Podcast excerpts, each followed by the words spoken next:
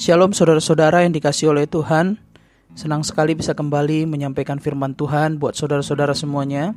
Kita sampai di dalam Matius pasal yang kesepuluh, masih melanjutkan di dalam seri kitab Matius. Sebelum kita merenungkan bagian ini, mari saya mengajak kita semuanya untuk berdoa. Mari kita berdoa. Terima kasih Tuhan, kami akan merenungkan firman-Mu. Tuhan, ajar kami supaya kami bisa mengerti firman-Mu, memahami firman-Mu, dan melakukannya dalam kehidupan kami. Terima kasih Tuhan, dalam nama Tuhan Yesus, haleluya, amin. Saudara-saudara, kita melihat di dalam Matius pasal yang kesepuluh, ayat yang pertama sampai ayat yang keempat. Di sana kita bisa melihat, membaca bahwa Yesus memilih kedua belas rasul. Dia memanggil mereka. Kemudian di dalam ayat yang kelima sampai dengan seterusnya, Dia kemudian mengutus mereka untuk memberitakan kerajaan surga. Dia berkata di dalam ayat yang ketujuh, Matius pasal yang kesepuluh ayat yang ketujuh dikatakan, "Pergilah dan beritakanlah kerajaan surga sudah dekat." Ayat yang kedelapan, "Sembuhkanlah orang sakit, bangkitkanlah orang mati, tahirkanlah orang kusta, usirlah setan-setan. Kamu telah memperolehnya dengan cuma-cuma, karena itu berikanlah pula dengan cuma-cuma." Saudara-saudara, bagian pertama yang kita mau renungkan di pagi hari ini adalah bahwa Yesus ketika mengutus kedua belas rasul-rasul, Dia tidak mengutus mereka begitu saja. Dia memperlengkapi mereka dengan kuasa. Kuasa untuk apa? Untuk menyembuhkan orang sakit, mentahirkan orang kusta, mengusir setan-setan. Jadi murid-murid ketika diutus oleh Yesus, mereka diperlengkapi dengan kuasa. Tetapi ada pesan penting di sana bahwa kamu telah memperoleh kuasa itu dengan cuma-cuma, karena itu berikanlah dengan cuma-cuma. Dalam pelayanan kita sebagai orang-orang yang dipilih oleh Allah, sebagai umat Tuhan yang melayani Tuhan, atau mungkin saudara-saudara mungkin bukan seorang hamba Tuhan yang mendengarkan ini, kita diperlengkapi dengan kuasa. Karena perintah memberitakan Injil itu bukan untuk satu dua kelompok, satu dua orang, tetapi untuk semua orang percaya. Setiap kita punya tugas untuk melaksanakan amanat agung ini, yaitu pergi memberitakan Injil.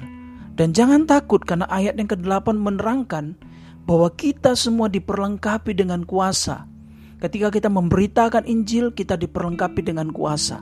Tetapi ingat baik-baik, kita harus tetap menjaga hati kita. Menjaga hati kita untuk tidak mencari keuntungan pribadi di dalam pelayanan pemberitaan Injil itu. Karena kita telah memperoleh kuasa itu dengan cuma-cuma, maka kita harus berikan juga dengan cuma-cuma. Kemudian bagian yang kedua yang saya ingin kita renungkan pagi hari ini adalah, mari perhatikan di dalam ayat yang kesembilan sampai ayat yang kesepuluh. Dikatakan di sana, "Janganlah kamu membawa emas atau perak atau tembaga dalam ikat pinggangmu. Janganlah kamu membawa bekal dalam perjalanan. Janganlah kamu membawa baju dua helai, kasut atau tongkat, sebab seorang pekerja patut mendapat upahnya."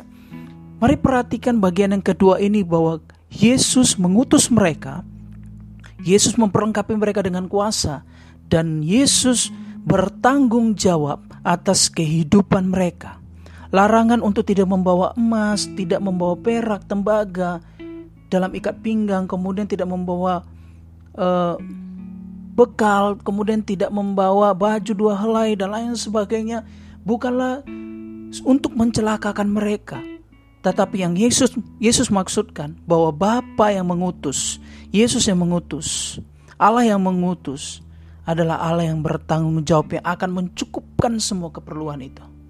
Karena mereka adalah pekerja di ladang Tuhan. Demikian juga kita. Kita diutus oleh Tuhan, melayani Tuhan, jangan khawatir. Karena kekhawatiran tidak menambahkan apa-apa dalam jalan kehidupan kita. Kekhawatiran tidak membu- menghasilkan sesuatu yang baik dalam kehidupan kita. Percayalah bahwa Dia yang telah memilih, memanggil, mengutus kita akan bertanggung jawab untuk mengisi kehidupan kita dengan berkat-berkat jasmani juga. Bukan hanya berkat-berkat berkat rohani, tetapi berkat-berkat jasmani juga. Mari kita imani dan percayai bagian kedua ini, bahwa Dia yang mengutus kita, Dia yang memilih kita, memanggil kita, memberikan kesempatan kepada kita untuk melayani. Bukan hanya memperlengkapi kita dengan berkat rohani, berkat kuasa pemberitaan Injil, tetapi juga dengan berkat jasmani. Apakah itu, apakah itu kita memberitakan Injil di dalam di sekolah kita, memberitakan Injil di keluarga kita, di pekerjaan kita, atau dimanapun, kita harus memperhatikan ayat yang ke enam belas. Dikatakan di sana bahwa lihat aku mengutus kamu seperti domba ke tengah-tengah serigala. Sebab itu hendaklah kamu cerdik seperti ular dan tulus seperti merpati.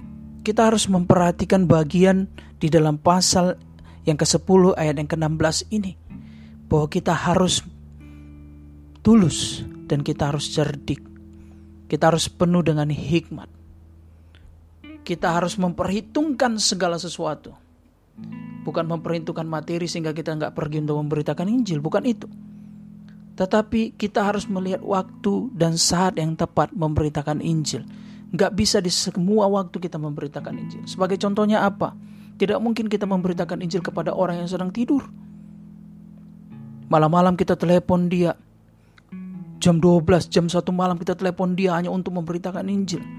Saudara-saudara, kita harus cerdik, kita harus memperhitungkan segala sesuatunya dalam pelayanan ini.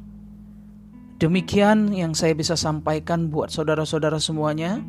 Kita belajar tiga bagian penting di dalam Matius pasal yang kesepuluh. Yang pertama, bahwa setiap orang percaya itu diutus untuk memberitakan Injil dan diperlengkapi dengan kuasa, dan harus memberitakan itu dengan cuma-cuma, memberikan itu dengan cuma-cuma, tanpa mencari keuntungan. Kemudian yang kedua, kita belajar bahwa setiap kita tidak perlu khawatir, karena dia bertanggung jawab atas kehidupan kita.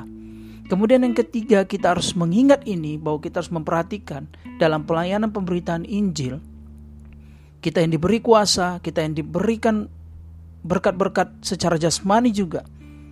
Ketika kita melayani Tuhan, kita harus tulus dan kita harus cerdik seperti ular. Mari kita bersatu di dalam doa. Terima kasih Tuhan untuk kebenaran firman-Mu yang sudah kami renungkan. Kiranya Tuhan terus menanamkan ini di dalam hati kami, untuk kami bisa melakukan dalam kehidupan kami ya Tuhan. Menerapkan ini dalam kehidupan kami ya Tuhan. Terima kasih Tuhan, dalam nama Tuhan Yesus kami berdoa. Haleluya. Amin.